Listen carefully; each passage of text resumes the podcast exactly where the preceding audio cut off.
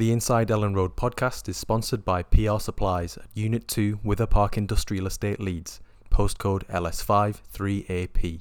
Check out PR Supplies on Facebook for all your home retail needs.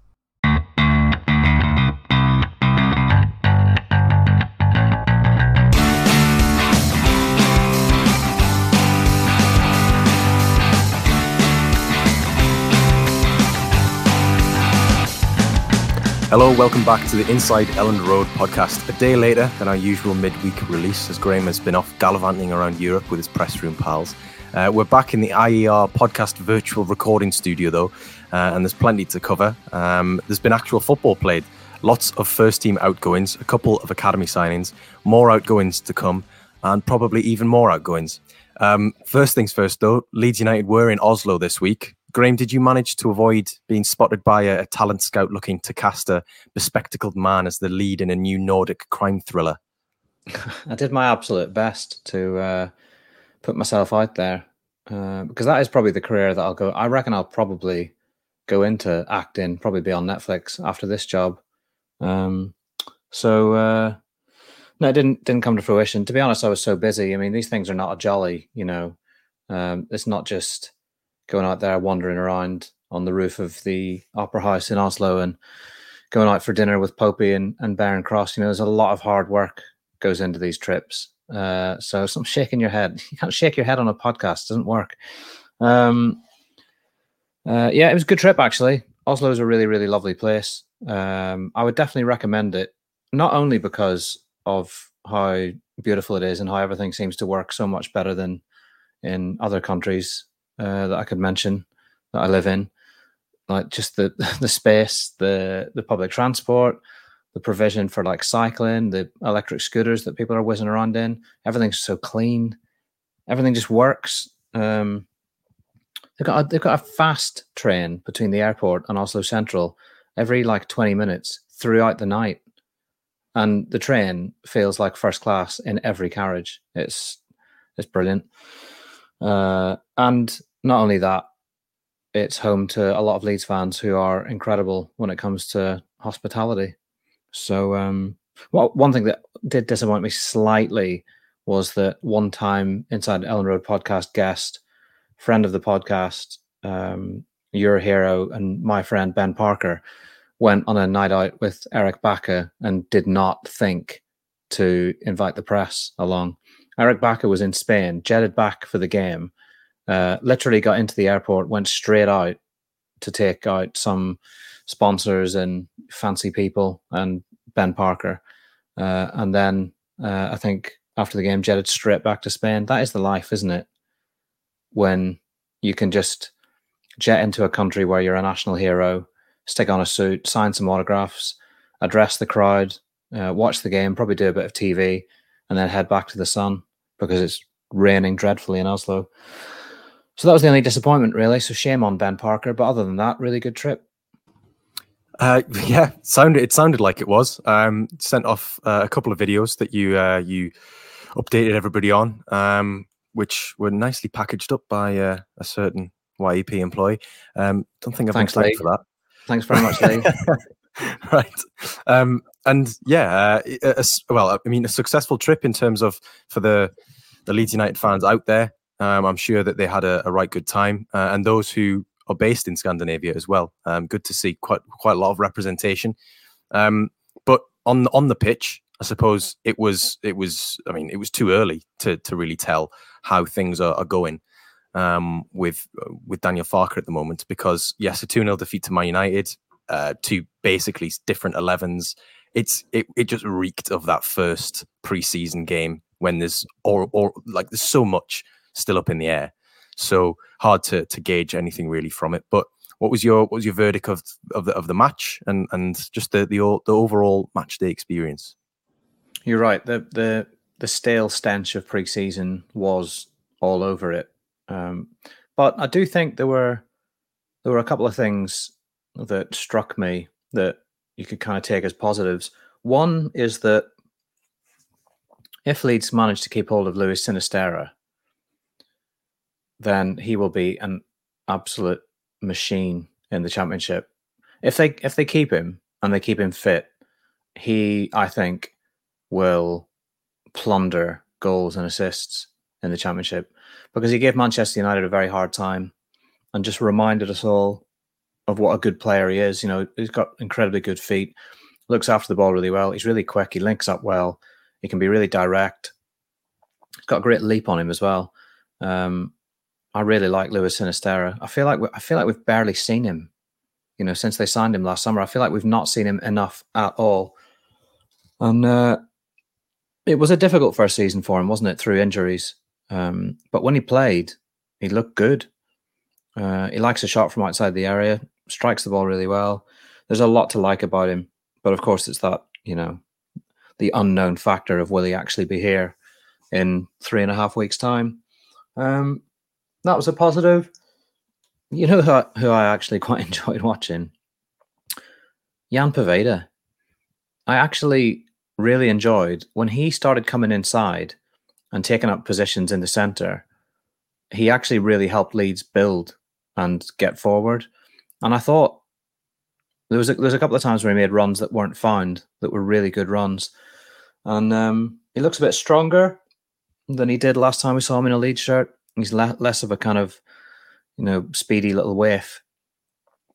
Um, the the the accusation you throw at fast wingers uh, that of that ilk is sometimes that they're a speedboat with no driver.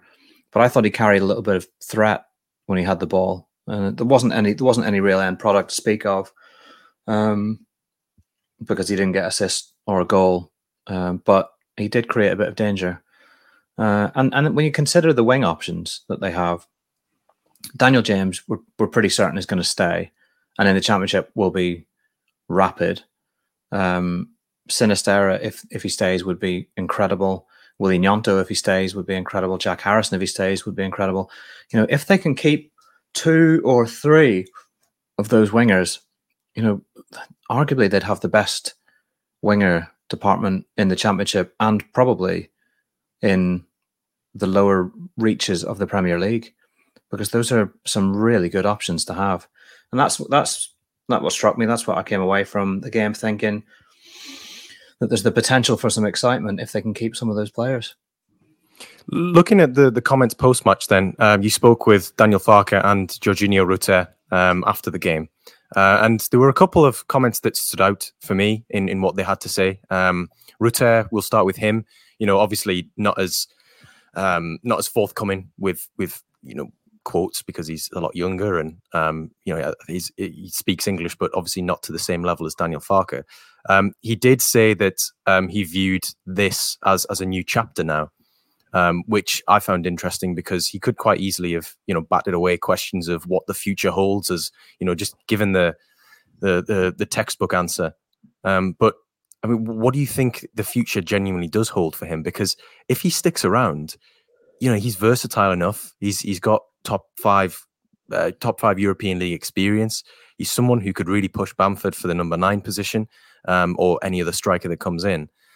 And you know what? For someone who had a really difficult six months, I thought that his attitude was certainly in that that interview that you did with him. Um, I thought it was it, it was positive. You know, it, it was also good that you know he's willing to speak as well. Yeah, he was honest as well, you know, about the difficulty he had and not playing as much as he wanted, and coaches coming in and him not playing. And he had to go away and clear his head, but he's done that with his friends and his family on holiday. And um, yeah, fair play to him. If you know, if he's willing to stay and and not just write this off as this was a terrible move and I shouldn't have made it and I want to go somewhere else now. If he's if he's willing to stay at Leeds and rewrite you know, or I suppose there's not even anything to rewrite. He's been here for a few months, you know, a handful of months in which he wasn't really used. Uh, he didn't really have an adaptation period as such, did he? Because he didn't really get in enough game time. So he's, he's played like 300 league minutes or something like that, possibly even less. Um, yeah. He, you know, he could quite feasibly play that in August this month. Yeah. And it all depends on where Farke sees him. I mean, obviously he played him up top, didn't he, against Manchester United? We have heard noises that Farke spoke in his presentation to the board about using Rutter out wide potentially. He wasn't the only manager, managerial candidate for the position who who had that idea. But crucially, they all said they would keep Rutter because they saw a place for him. And the 49ers enterprises had no interest whatsoever in, in writing him off. Um, they, they, their opinion is that there's nothing to there's nothing to write off and there's nothing to salvage. He's a young kid, very young kid who's been here a few months. So, you know, there's he's got potential and there, there could be good times ahead of him. So he's definitely an asset. Um, and he's got he's got good feet. He's got a trick. He's got good size. Um, he could he be carry the ball really well. Yeah, really like him in transition. Good ball carrier. Um, you know, if he if he turns a defender, you could see him causing damage. So it's just about where he plays, you know, and, and how often he plays. I think, but he's going to have to play because otherwise, kind of, you could see him thinking, "Oh, maybe this wasn't the best idea for me if I can't even get in in the second tier." But um, I still personally think they need a striker. I think they need a nine. Well, they are definitely going to need a striker because 13 goals have, have gone out of the team. Uh, Rodrigo joined Al Rayyan last night um, in Qatar, joining up with Leonardo Jardim, the um, Portuguese coach who won Liga with AS Monaco uh, a couple of years ago. Um, it was the move that we kind of all expected to see, or rather, him leaving was one we expected to see.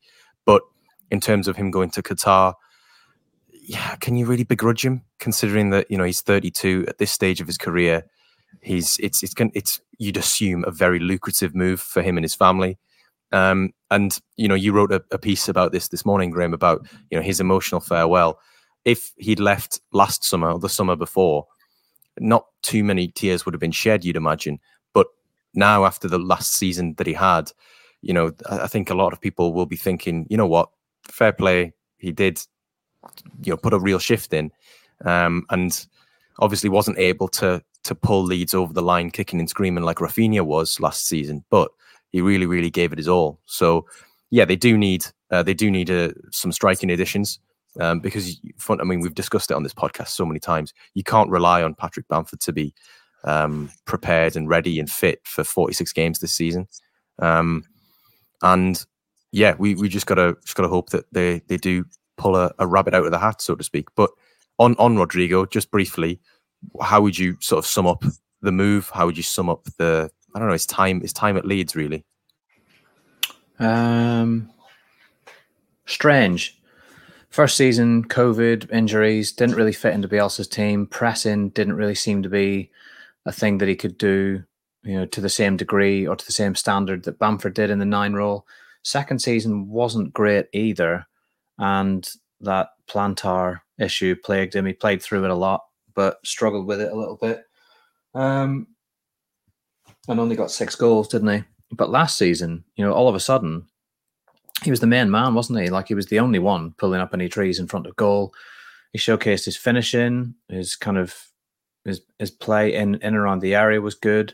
He's got an eye for goal, uh, and I thought he worked really hard. Like he really did run himself into the ground and he played through injury, um, which for a player who hasn't had the best of times at Leeds and at times was perhaps at odds with the fan base in terms of their expectation, given that he cost 27 million, you know, and was Spain's number nine at the time. And and there was definitely a feeling in the fan base that and, and you could pick up on it on social media, but also from match going fans that they didn't think Rodrigo was as committed as maybe he was. And I think last season he really proved people wrong on that. I think he showed just how committed he was. So he kind of, I've used this phrase a couple of times, he almost rewrote his story at Leeds a little bit with that last season just because of his goals, because of his effort.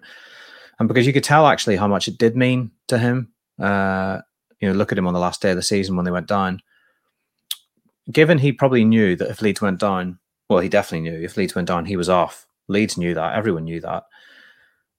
He still tried to the last, you know, and he, uh, even knowing he was he was gone, he didn't take his foot off the gas uh, because he could have quite easily said to Rob Price, "This foot pain is is too much." So it's just Neo shaking his head there in disagreement, obviously. Um, he could have said to Rob Price, "I'm I'm sorry, I, I'm I'm not available for these games. This foot pain's too much," and he could have just rested himself and then waited for his move in the summer, but he didn't. And um, fair play for that. So um, th- there are some whose emotional uh, Instagram captions will be given fairly short shrift this summer, and there are some that people will nod along and think, actually, you know, fair play. I think this is genuine, and I think Rodrigo falls into the latter category, and he's kind of earned the right to be to be taken seriously or to be believed when he says that actually there were some special moments, and he he will always remember Leeds. Was there a tear in your eye when you read through that Instagram caption? No, I'm dead inside, and um, and very little. Is that what working with me does to you?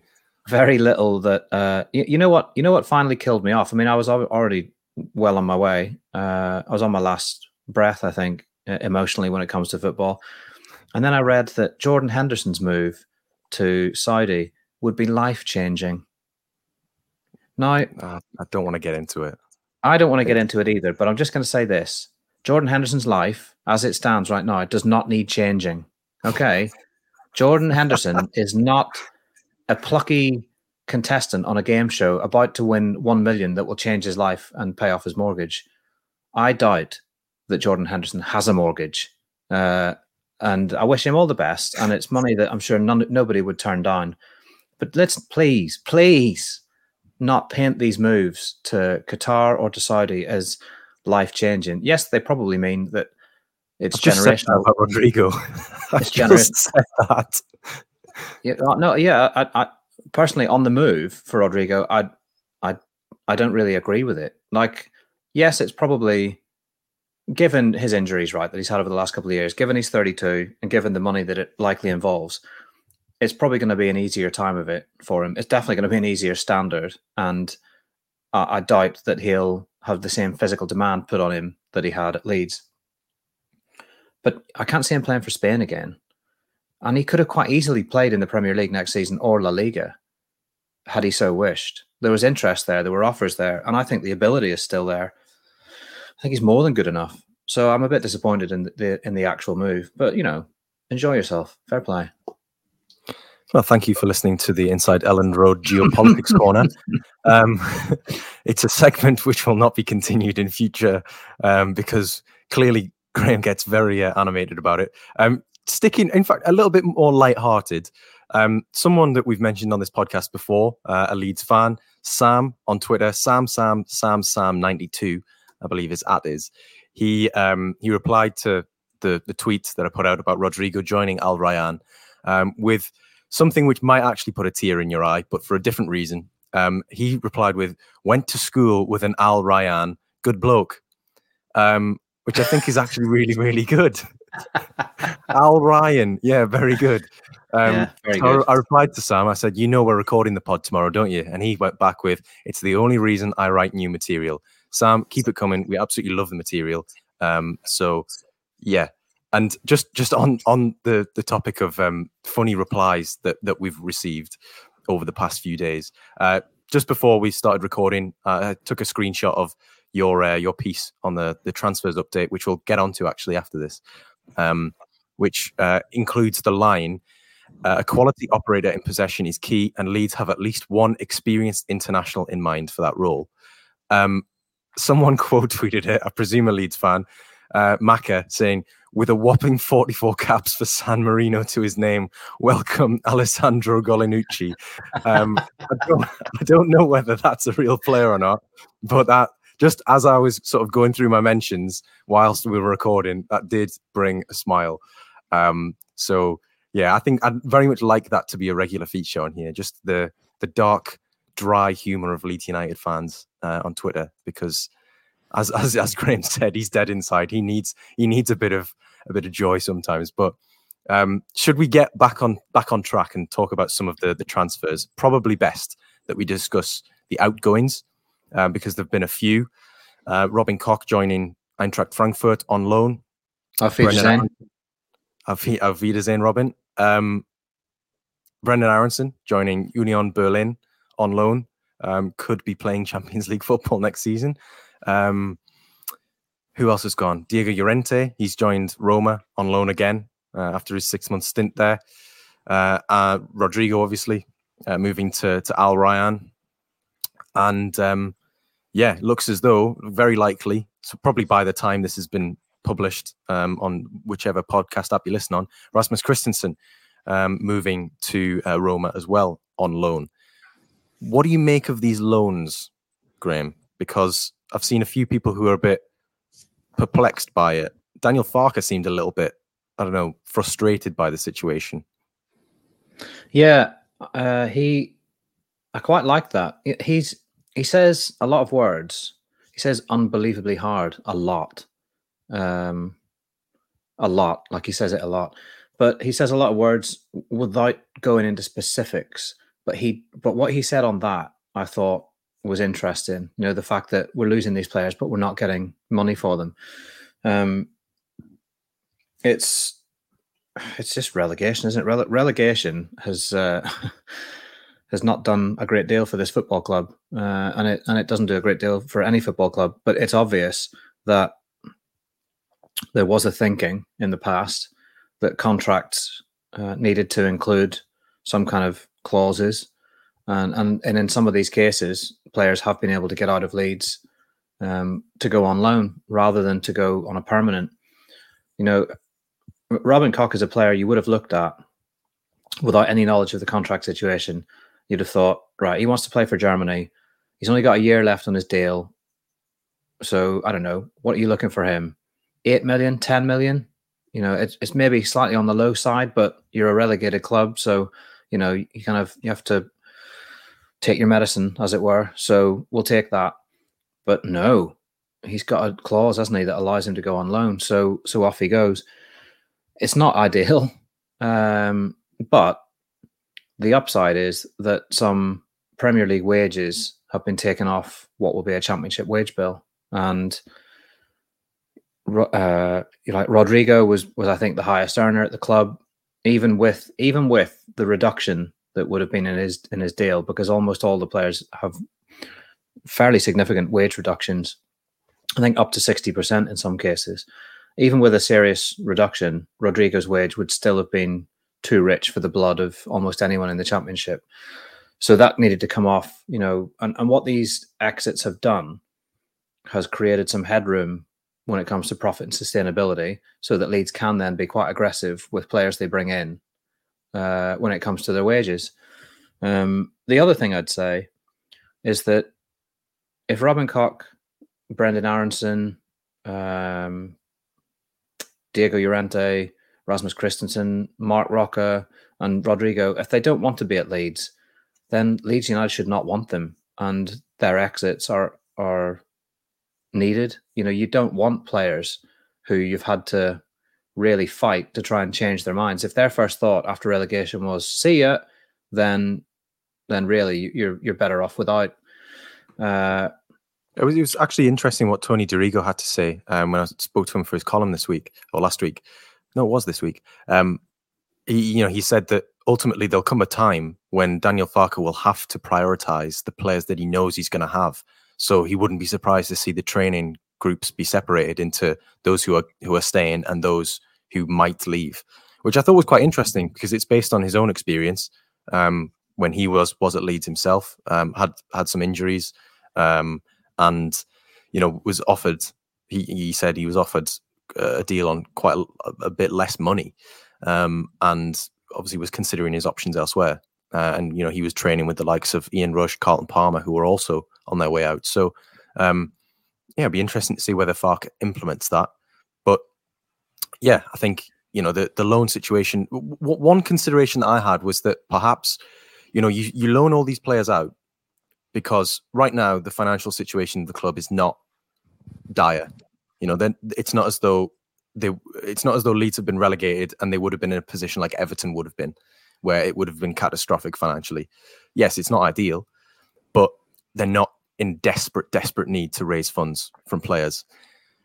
But after a season in the championship, paying probably above market wages, not getting Premier League TV revenue, your parachute payments are, are going down. If Leeds weren't to get immediately promoted, then in 12 months' time, say Rasmus Kristensen, Marc Roca, Diego Llorente, all of these players have a great season out on loan in one of Europe's top five leagues, then potentially, you know, because they're all on long-term contracts, you still have the the the ability to say, well, you know what, you're going to move permanently, but instead of instead of selling them all permanently this summer, you you can then I don't know stagger how much you receive because you, I've gone off tangent. I've gone off. I think what you're trying to say is their values might actually go back up to an acceptable level. Yes, and also it would help if the club didn't get promoted at the first time of asking to raise necessary funds next summer rather than this summer. If you know, I'm, if you know where I'm getting at, I don't yeah, know what yeah, I'm getting at. Yeah. No, no, I do. I, I, see some of your logic. Um, the caveat, I, I suppose, to that, but yeah, yeah, the caveat to that, I suppose, is that, um, and this is possibly going to sound harsh, but Diego Llorente will still be Diego Llorente, and Rasmus Kristensen will still be Rasmus Kristensen. Like, what what is their ceiling when it comes to value? Because Kristensen's going to have to show he's going to have to prove us all very wrong um, for his value to to go back up and and to to get beyond what Leeds paid for him, um, because he did not look like a top flight operator last season in possession. He, he, he was nowhere near it his passing was was atrocious at times. So he, and yes, he was in a struggling team. So we should add that a struggling team that that was not being coached initially to really want the ball much at all. Um, maybe in Italy it's going to be different for him. Um, new club, new system, new manager, um, different division. So maybe he goes and he has a stellar season, and suddenly he's one of the hot properties at, at right back in in Europe maybe that happens. I don't know. Uh, Llorente, he's an odd one, Llorente, isn't he? Because he's got this ability about him on the ball where he can he do those can drills those disguised passes into forwards' feet, but then he has this air of just absolute chaos around him where you just think something bad could happen here. You know, he, he goes one on one with a defense with a, with a striker who's running through, and you think, is he is he just going to rugby tackle him? Is, is he going to is he going to trip and take him out inadvertently? Um, there's there's just that worry with him. Uh, but Roma obviously see something that they really like in him. So maybe maybe I'm just a horrible person, dead inside, and these guys are all really good footballers, and they're going to go and play fantastically well in Serie A and uh, Bundesliga and whatnot. Um, but I, I very much think they all have something to prove in a big, big way because they were not good enough to keep Leeds in the Premier League. They haven't proven themselves as Premier League players. You know, Brenden Aaronson had a very underwhelming season, um, incredibly underwhelming. And yes, he went through some confidence issues. He's very, very young. The physicality was a, a level beyond him. You know, he just got brushed off the ball and knocked to the floor too often. Didn't really help himself in that regard a lot of times because he would go down looking for free kicks that weren't, you know, he, he had that trademark he goes to ground, he kind of spins and curls up in a ball, um, holding his ankle, and then kind of looks out the corner of one eye, hopefully at the referee. And that started to grate on Leeds fans towards the end of the last season. It was just happening too often. Um, he's got to really show that he's he can contribute offensively and cope with a bit of physical attention this season. Well, um, famously, they don't tackle in Germany, so you know he might um, you might fare, might fare a bit better there. No, I mean, I, I know what you mean. It, it was frustrating to see because they, it was there, there, were fouls that just weren't there. Mm. they just weren't. And then you've just wasted possession. Like it's not it's not exactly. even clever, you know, in the sense that Luke Ayling uses the byline to to safeguard possession because he will turn his back to a player who's behind him. Nobody can take it away from him from the front because the because the the the, the touch line is there and if anyone makes contact with him, he goes down and he wins a free kick with the Ayling flop. Sometimes it's it's less convincing and there's less contact than others, but most of the time it's a foul and it's a safe bet that Leeds will keep the ball. Aaronson did it kind of in open field in areas where the opposition could then take the ball and go past him and they'd be away again, and um, that was frustrating. So he's got he's got a lot to do, I think, this season. Um, but he's really, really young and he still has potential. So perhaps in a year's time, his value has gone back up to a level where um, Leeds might consider selling him. Or, and this is the harder sell, this is the one that I wanted to ask you about. Will Leeds fans accept any of these players back in a year and welcome them back and say, all right, lads, you know, you didn't want to stick around after we got relegated, but you've had a really good season, you're back now, and maybe now that we've got promoted, fingers crossed, you can contribute again in the Premier League. I think for a lot of people, it'd be quite hard to stomach. Uh, yeah, I, I, agree. I think I think you're right. Um, but look at the situation with Cody Drameh right now. I think the vast majority of Leeds fans want him to be um, the the starting right back um, this season. So uh, you know, and the the initial when he went on, out on loan to Cardiff, there was that sort of that backlash that he that he received, and you know where, where he went off social media and all that sort of thing because it was perceived that he'd gone against Bielsa's wishes. Now, obviously, that wasn't the case, but um, you know that was how it was how it how it played out or how it appeared to be. Um, just on right backs and players leaving the club, Graham, I've just sent you um, a, a tweet which is yeah, a picture just... of Rasmus Kristensen um, getting into a, a, a blacked out minivan, uh, presumably before or after his um, his medical at Roma, and he's wearing jorts. What what do you make of that? Jorts, footballers Joe, wearing jorts. I'm not, I'm not sure. Do you know what Joe, jorts are, Graham? Yeah, uh, jean shorts. Yeah, uh, I um, I'm a 40 year old, very, very white Northern Irishman, Joe, and I will not be making a stand or taking a position on on the on the fashion wear of uh, of much younger men who, who have you know the ability to go and buy whatever clothes they wish. Uh, good luck to him with his with his fashion, um, and good luck to him at uh, Roma. How much would I have to pay you to go to the first game of the season against Cardiff in a pair of jorts? yeah, you'd have you'd have to do quite a few guest appearances on other podcasts, I think, to to bring in the cash that, that you would need. I think for me to return to jorts. Um, return. So you did once wear them. Of course, I did, Joe. I grew up in the nu metal era when I was like, you know, late teens, early twenties, and it was it was fine back then. I know that you weren't born, but it was absolutely fine uh, circa 2002, 2003, 2004, possibly beyond. I'm not sure what photographic evidence exists out there. Um, but uh, I wonder what the Norwegian is for uh, for Jort. I think possibly. it's probably quite similar. Probably, probably. Sounds maybe very came, Scandinavian. Maybe came from the Norwegian. Maybe that's where it comes to the genesis of the also, word. he's he's Danish, so you know let's not let's not mix up the the Scandies here.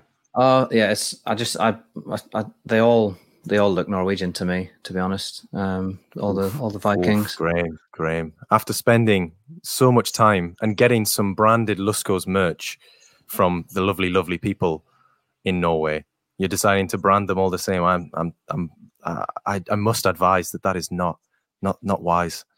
No, probably not. But um, not a big fan could, of the um, Norwegian you, people. Do you, do you happen to have the uh, the Luscos bucket hat and um, t-shirt I do. I mean, the problem the problem I have is that uh, I wouldn't say that I have a large head. I, have quite got, got quite a deep cranium. Like it's not wide, but it's quite deep. Uh, so uh, that the hat, it doesn't. It's not that it doesn't fit. It's just that you know it would fit a normal cranium, I think. But mine's on the larger side. There you go. It's a visual joke on a podcast. Um, well, we we do record the video on these, so um, it's, uh, it's very white. I made a terrible mistake in putting it on. I know that already, uh, but I also, but I also, oh, and there, there, there's some sunglasses as well. Some specs. also received received these sunglasses. So I mean, put together, it's it's quite the outfit. I might maybe I'll send these to Rasmus with a with a pair of shorts that are they're maybe more to the modern taste. Uh, as a uh, I mean, that's, that's, quite a, that's quite a view right now. Um, to anyone look, who is, is listening to the podcast and is wondering what Graham looks like in the Lusco's specs and the um, the the bucket hat, uh, don't worry, I'll be clipping that up. Uh, that'll be on the uh, that'll be on that'll be on my Twitter by the end of play today. Um, Why are fact, you the way that you are? right. Okay. Let's get back onto serious matters then. Um, I mentioned that line in your uh, your your recent column transfers piece that you published uh, today yeah. on on the YEP website.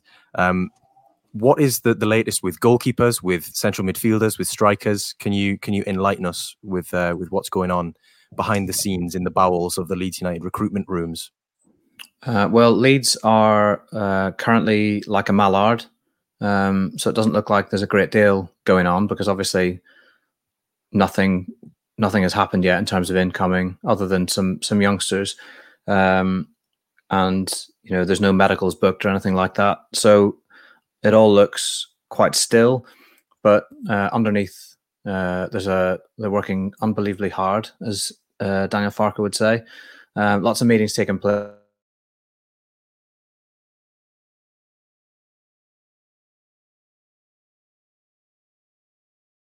Um, I think perhaps players that he's worked with in the past and knows could do very specific functions in the team. Um, we know that they've looked at Carl Darlow uh, as an option, and there was the the Bayern Munich keeper um, Nubel as well, but um, I think he's far less likely, much much much less likely than Darlow. If I was going to put any money on which one of them would come in. Um, but they are having meetings. They are looking at players. They have irons in the fire. Um, but you know, we've been saying it for weeks, haven't we? There's this this optics and logistics issue with the takeover. The EFL approval is not has not been received yet. Has not been the takeover hasn't been green lit by the EFL. It's taking time. I don't imagine it'll take too much more time. Like I don't think we'll still be here in a week, two weeks um, you know, saying, "Gosh, this takeover is really taking it taking its time, isn't it?" I think we'll get to an end game before too long, uh, and then I think the EFL, or not the EFL, the 49ers will, I think they'll feel a lot happier then about then starting to tick boxes when it comes to incoming recruitment.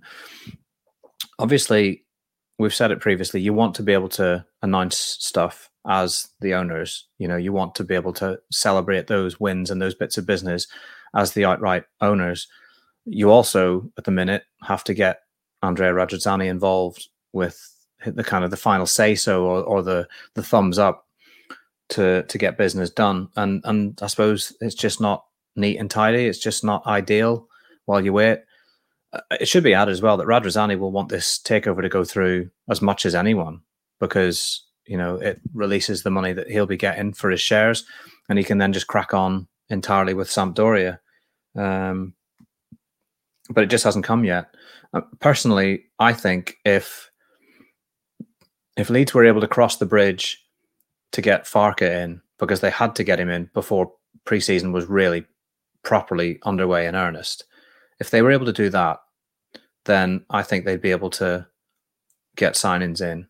Um, but as yet, it hasn't happened. So I can understand why supporters are um, getting a bit antsy because um, the season is so so imminent. You know, it's uh, it's looming on the horizon, and Farke is sugarcoating nothing right now. I mean, his his message was as bleak as any uh, Scandi noir uh, Nordic drama on Netflix, wasn't it? Uh, after the game, he was talking about how difficult it is, tricky situation, hell of a task got so much work to do, not enough hours in the day. Um, he's he's working quite hard to manage expectations for the start of the season, isn't he?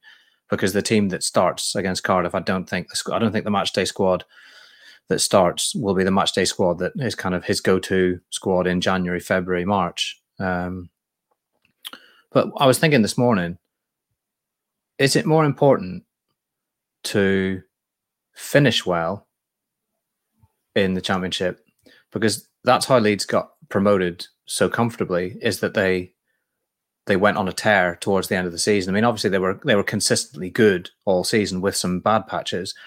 But I just think of Sheffield Wednesday in League One last season that almost cost them dear. That they went on that mad 23 game run, I think it was, um, and then fell off completely and and almost had to scramble towards the end, and then ended up in the playoffs, and and went up via the playoffs. Um, do you do you foresee a Farke team being one that you know starts slowly because it's not quite finished article yet in terms of recruitment? It's not the finished article in terms of players leaving, but then they build momentum and, and they finish like a, a German freight train. Um, I, I, it's a difficult one because I don't think you could argue that starting slowly is good in any in any situation. It might just be the nature of the beast this season. It might just be a case that Leeds do start a little bit slower than others. But you look at the fixtures that, that Leeds have to begin with Cardiff at home. Yes, they might be signing Aaron Ramsey, but their squad is. I mean, they showed last season that they're not a, a, a great team, even for this level. Um, you got Birmingham City, who again were not a great team last season in the championship. Um, we had West Brom, probably a difficult game, but I doubt they're going to be able to add any players because of their own financial issues. Uh, then you've got Ipswich and Sheffield Wednesday, both promoted teams. You need to be making. You, you can't afford to to throw those games just because you don't have. I don't know. Uh, the, the your preferred squad, even if you've got eighty five percent of the players in in for those five games before the end of the transfer window, you should still realistically be beating those teams.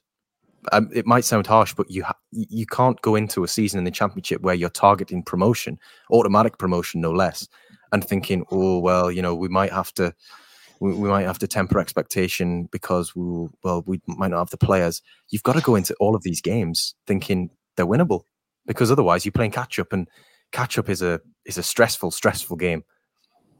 Yeah, I wholeheartedly agree. I think the makeup of the first few games, it, it's uh, incumbent upon Farke and Leeds to get a lot of points because you can't look a gift horse in the mouth, and the championship is just horrific. It's horrifically difficult. Um, it's so competitive. You know, there was such a small number of points separating seventh down to like 12th, 13th last season. Um, I'm going to say seven, you know, seven or 10 points, something like that, which is nothing, you know, and, and it just shows how easily you could be in and around it, even in the playoff positions. But then if you go through a bad run, you, you drop out and you don't want to be getting off to a poor start and being behind the eight ball. Um, but I think I think Farke is working hard to say like this is, you know, just go steady with your expectation because um, because this is not an ideal scenario we're in, and he's only just he, he only just got his feet under the table, and in three weeks and two days he's got the first game. Um, and I actually think the Man United game, as, as much as I, I, I tried to come away with some positives, the concerns that that I had were that the second half, when Leeds had a much stronger and much more experienced team, you would have thought than Manchester United, who put out kids for the second half. That should that team should have been enough to create chances or to control the game, and they started with a lot more possession than Leeds had enjoyed, like more sustained possession than Leeds had enjoyed in the first half. But they lost control of it game of the game. You know, and, and, how often did we see that last season that Leeds couldn't keep control of a game? Um, yes, first game of preseason, some players barely back at all and and straight into it, uh, and players who've been on loan. Nobody really has had much time under Farke. They've had one week, and that was mostly fitness work and in possession work. So they didn't work off the ball particularly. But the second half was it wasn't great. It was underwhelming. You know, even with all of that said. So um, you'd hope that we see a lot more in the upcoming friendlies to to suggest that he's really got them going when it comes to his football and his ideas. Uh, but also, you'd really like to see the squad start to take shape because the transfer window might not close until September, but by September, you've played quite a bit of football and the opportunity for points has been there for a few weeks. So um, they can't be they can't be too relaxed about all of this. I would say. Right. Okay. Um, with all the seriousness dealt with from this this week's Leeds United news cycle, um, you put a tweet out last week advertising the podcast, which said, "We're not precious about the IR IER podcast." Whoa, so steady. so if there's something you want more or less of, shout up. Less Joe, more me, whatever it might be. Just let us know. And thankfully, you got a lot of responses, and you know some of them are some of them are genuinely very good ideas.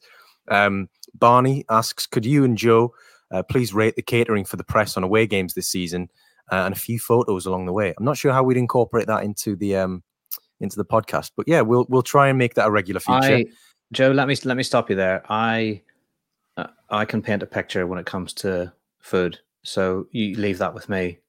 Not a problem. Regular feature. That's because I, am not allowed food privileges by Graham at away games. So um, he he basically gets me to go up and get my portion, and then I have to concede it to him. Um, for for anyone who's just uh, interested of how that, this, that dynamic this season, works. This season, given that we've dropped in the championship, I'm going to get you to eat yours first as soon as we arrive, and as long as there's no reaction, then I will then dine. okay, the Leeds United guinea pig. Um, right, where where else are we? Um, we there were a lot of nice comments on this actually uh, that I'm just scrolling through. Uh, this is a good one by uh, Cameron. I'd like once a week you to compare a current slash former player to a band or artist. That's a nice idea. Yeah, it is a nice idea. Um, we might have to come back to because because I ha- I've only just looked at them now. Um, we might have to come back to that one next week, but we'll we'll knock our heads together and, and see what happens. Yeah, um, my, my mind would instantly just go to something really cruel. So I need to I need to do more preparation to make sure there's a bit more balance to it. Uh, I like yeah. the guy's suggestion, and it probably came accompanied with like a, a winky face or you know like a tongue out emoji. Um, one of those people. Uh, and it, the suggestion was uh, more Phil, and and I thought, do you think we're made of money? Seriously, do you think we could afford Phil Hay on the Inside Elland Road podcast? Not on your Nelly, um, but it did make me laugh though. So well done. Yeah, there were a few actually, a few requests. More dream sequences, please. More random dreams. And I believe we're going to make a brief segue now for Graham to tell us all about a recent Bielsa dream that he had. It was really, really, really odd. Uh, and and I remember waking up and thinking, I need to remember this one because Joe's going to absolutely love this. Uh, Bielsa brought a team back to play Leeds in a friendly and he he did a, a press conference beforehand, which is unusual. You don't really get an opposition manager doing a press conference, but I guess because it was Bielsa, you know that it, it made sense for all of us really. Uh, and he greeted us all like old friends, like Phil, myself, uh, Popey. Um, surprised surprised me really because I would have thought of the three of us he'd he'd reserved quite a fond welcome for me, but the other two be less struck on. But um, but yeah, he was very very effusive, affectionate. Uh, then, all serious to do his his um, press conference, and then Johnny Buchan of BBC Leeds crashed a barge, a canal boat, into like the Thorpe Arch, into the side of the Thorpe Arch building, some feet when there's no water to be found. Uh, and then Bielsa literally stood up and walked out and wouldn't answer any more questions. He was outraged that this this wanton act of unprofessionalism and poor canal bargery had been allowed to take place. And and that's all I can remember from the dream. But I also remember waking up annoyed at Johnny Buchan that he'd completely ruined for us a perfectly good press conference and a chance to get some uh, some much needed quotes. Uh, I don't think he has his canal. I don't think he has his sea legs. Does Johnny? Yeah. So um, has he got his, his, uh, his canal, canal barge driver's test? he gives the he test. Gives the test. I'm just going to say, speaking of Bielsa, how nice was it that Kalvin Phillips told that story about him playing a game last season and he must have played terribly. Uh, and then Bielsa messaged him to say, "Can I can I call you?" Um, and then through his translator, basically asked how Kalvin was doing, what he was thinking, and just to kind of like check in with him and, and show a bit of support. I thought that was actually for given the, the kind of all the the aura around Bielsa and the mythology and the he's not close to players, he's not an arm around your shoulder kind of a manager for him to take the time to message Kalvin, having obviously watched him play, so he's still keeping tabs on him, to message him to ask if he can speak to him, and then to have that conversation is, I mean, it's fascinating for one, but but secondly, I just think it's an absolutely wonderful gesture, and it must have meant the absolute world to Kalvin Phillips. Um, he's probably now like the envy of quite a few former players. Um, but yeah, I just thought that was just a fantastic story. Uh, obviously, Kalvin's doing the rounds. He's doing a lot of press talking about uh, his story because of this documentary that's that's coming out this um, on Amazon Prime. It's a, a Neo Studios production, uh, another one regarding Leeds United, um, which which I will watch. Uh, but I just thought that was great. Really lovely story. Much more interesting to me than the um, talking about Pep Guardiola calling him overweight, uh, which I guess was an obvious one to ask him about last season because really there wasn't a huge deal to kind of go at for Kalvin's season last season because he didn't play a lot of football. He did have a few injury issues. He just couldn't really get into the team for any sustained period. Um, but that of all the stuff I've read of his little press round, I thought that Bielsa story was absolutely superb. I think it shows as well just the emotional intelligence of someone like Bielsa that you know he understands Kalvin's personal situation and you know the I don't know that the fact that he's gone out of his way absolutely does not have to do that. Um, and he'll know what that means to Kalvin So, um, yeah, I think uh, again, just another example of the the measure of the man. Um, sticking with the uh, the what you want to hear more of, um, there were there's only a few more to go. Don't worry. Garviel Loken, um, I hope I've pronounced that right, says more transfer rumor speculation. Dot dot. As I'm sure you know more than you let on. Dot dot dot. Oh, don't we? Don't we? um, I'm not Do sure. we? I'm not sure this is the right. This is the right avenue for that. But um, yeah, I, I don't know. We'll we'll try. That- we'll try. is- drop, It drop is the case. It is the case that you you are briefed by people in football on things that they don't want out there yet. Um, that is the case. If we were then to go and blab it all on the Inside Elland Road podcast, maybe we just do it as like a little sneaky segment right at the end, because of course there wouldn't be a website out there that would that would monitor the web monitor the podcast and then turn it into a salacious bit of content that would shoot straight to the top of the news now rankings and and then be you know kind of posted all over social media websites would never do that joe so maybe we would be safe to just say everything we've been told off the record just right at the end of the inside Elland Road podcast every week I think we'd have to have a separate podcast for for those revelations. Um, the uh, there was one more, and it's it's a bit it's a bit of an ask, it's a bit of an ask, but I'd quite liked it. Um, it's from the Leeds enthusiast. Day in the life of a Leeds journalist, i.e., who contacts the club? Is this done through email or phone? When are you told regarding press conferences? How do you get the team sheet? Uh, do you contact agents? Are you told not to report on certain things until the club give you go ahead? Um, take it away, Graham. um oh look it's a great big bus headed right towards me um No, it's Johnny Yes. Buchan in a canal barge. It's Johnny Buchan driving a, a BBC Leeds branded canal barge. Um, so the relationship with the club, uh, with for any uh, newspaper writer kind of covering a club beat, you have contacts at a club that's generally managed through the press office. So you're generally speaking to a director of comms or a chief press officer or just a press officer, depending on on the makeup of the media department. Um, you might also have other people around the club that um, that you speak to, um, maybe more on a kind of back channel kind of a system. Um, Guy Incognito. yeah, uh, and then yeah, you speak to agents, or you, you try and you try and speak to agents. Some of them are, are more helpful than others. Some are a bit weird, um, and you try and build a picture of what's going on. Uh, sometimes you'll get information, and you'll take it to the club, and they'll knock it down, or they'll stand it up, or they'll say it would be really helpful for us if this if you didn't go too big on this because X, Y, and Z, or it's a delicate stage. Um, nobody wants to be the guy that um, blows uh, a transfer, um, you know. But also, I, I'm skeptical as to whether stuff being out there really has too much of a detrimental effect. I understand that there have been occasions in the past, a, variety of clubs where news has got out that they're after a certain player. It's alerted other clubs to that player's availability, and they've thought, "Oh, maybe we'll go in there." I'm sure that's happened, but I think the paranoia in football around stuff like that is maybe a bit extreme for, for what the you know what the actual reality is. Um, so yeah, you just you you try and keep an open dialogue with the club as much as humanly possible.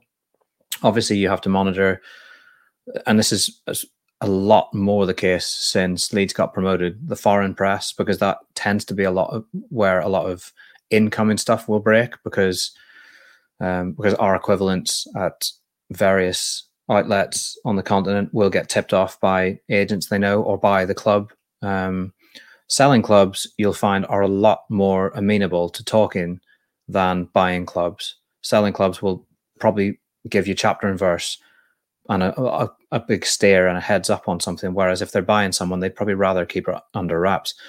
Clubs don't often manage that very well. Like Liverpool last season managed a couple of times, didn't they, to to buy a player for a, a lot of money for a lot of money without anyone realizing it was happening. Like it was just out of the blue, suddenly, bam, they've signed. And I had a lot of respect for that because I thought the effort that must have gone in um, to all parties keeping stum until it was time.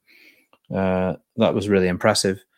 Um, and then as for the other bits. So you get your information, then you, you write your stories, or you try and craft some stuff, or you write an opinion piece. Some weeks can be very dry because there's not a lot going on. Um, I just crave the football all the time because I, I can't be having the summer whatsoever. Um, and then at a match, your team sheets are just generally made available, uh, and then you just send Joe to go and get one. Um, so that's a fairly simple one. Very well handled. Very, very well handled. Um, I think we should finish with um, some celebrity news. Um, not the exciting kind, but the Leeds United kind. Uh, and that uh, Jordan Spieth, um, what's the other guy's name? The other golfer. I'm not a big golf man. Justin Thomas um, yeah. and Russell Russell Westbrook, uh, not a golfer, uh, an NBA star. Uh, they've all put their heads above the parapet to say that they are the uh, well part of the investment group um, that is involved with the 49ers that is buying Leeds United. Um, interesting. I mean, are, Leeds cool? Is is is that is that what I'm what I'm hearing? Are Leeds still cool in the states? Well, I think Leeds have a cool to them that is completely at odds with US sport. Like I think the Leeds culture or vibe or aura, whatever you want to call it, is very much a, like I, I'd liken it to like a punk ethos almost, like Leeds against the world you know, like almost like a DIY kind of a mentality. Nobody else is going to help us, so we'll just do it ourselves. Um, but it, it does help in football to have some very rich men and women in your corner. And, and, and that's what these people are. You know, they're very high profile, very, very rich. Um, I think we've seen with Wrexham the benefits of having very famous, very wealthy people on your side. You know, you look at United Airlines sponsoring the shirts of, of Wrexham in League Two is like Wrexham are not going to have any problem, are they, with profit and sustainability? While ever they're bringing in commercial partners like you know Ryan Reynolds gin people or like United Airlines or you know they had one of the major tech companies are, are now they're like their tech partner. League Two clubs don't tend to have technology partners unless it's um, Bob's laptop shop down the street that fixes your your laptop. Um, so having people of this profile can be a massive help. The only hindrance that I can see, I suppose, is the whole um, the possibility for too many cooks spoiling the broth. But I think as long as it's very clear who the decision makers are in, in an investment group, you know, this the demarcation between you putting a bit of money in and you actually having a say in who they sign or or whatever. It's not it's not a situation where Leeds have got you know 20 people who all think they've got a, got a say in who the manager should be or in who they should sign because I wouldn't particularly want Justin Spieth um, you know looking at Justin Spieth uh, Justin Spieth and Jordan Thomas, um, and Rory Fowler. Can't believe Rory that, Fowler. You've done, that, you've done, that, two weeks in a row now. J- know, junior I, foreshore last week, and now yeah, junior, junior foreshore. Um, and the worst of it is as well that I, I do consider myself a bit of a golf fan and have covered several major golf events in my career.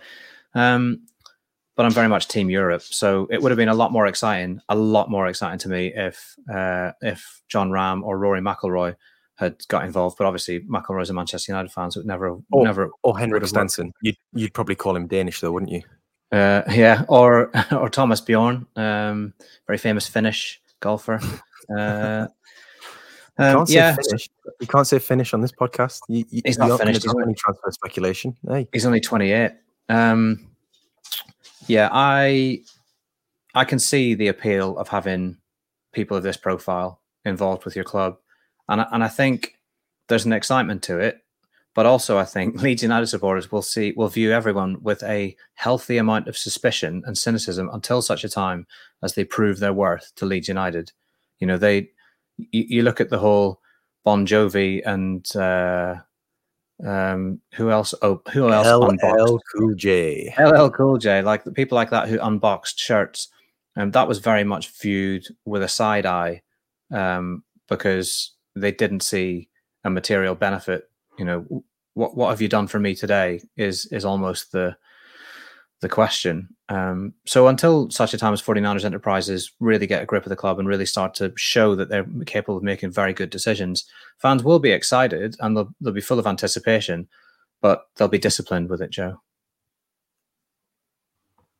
Indeed, indeed, they will. Um, coming up on an hour here now, so I think we'll we'll wrap things up. But just before we do, um, I've got a bone to pick. Actually, my, one of my friends, uh, a very close friend of mine, uh, a Hull City fan no less, he actually met Jordan Spieth and Justin Thomas uh, last week.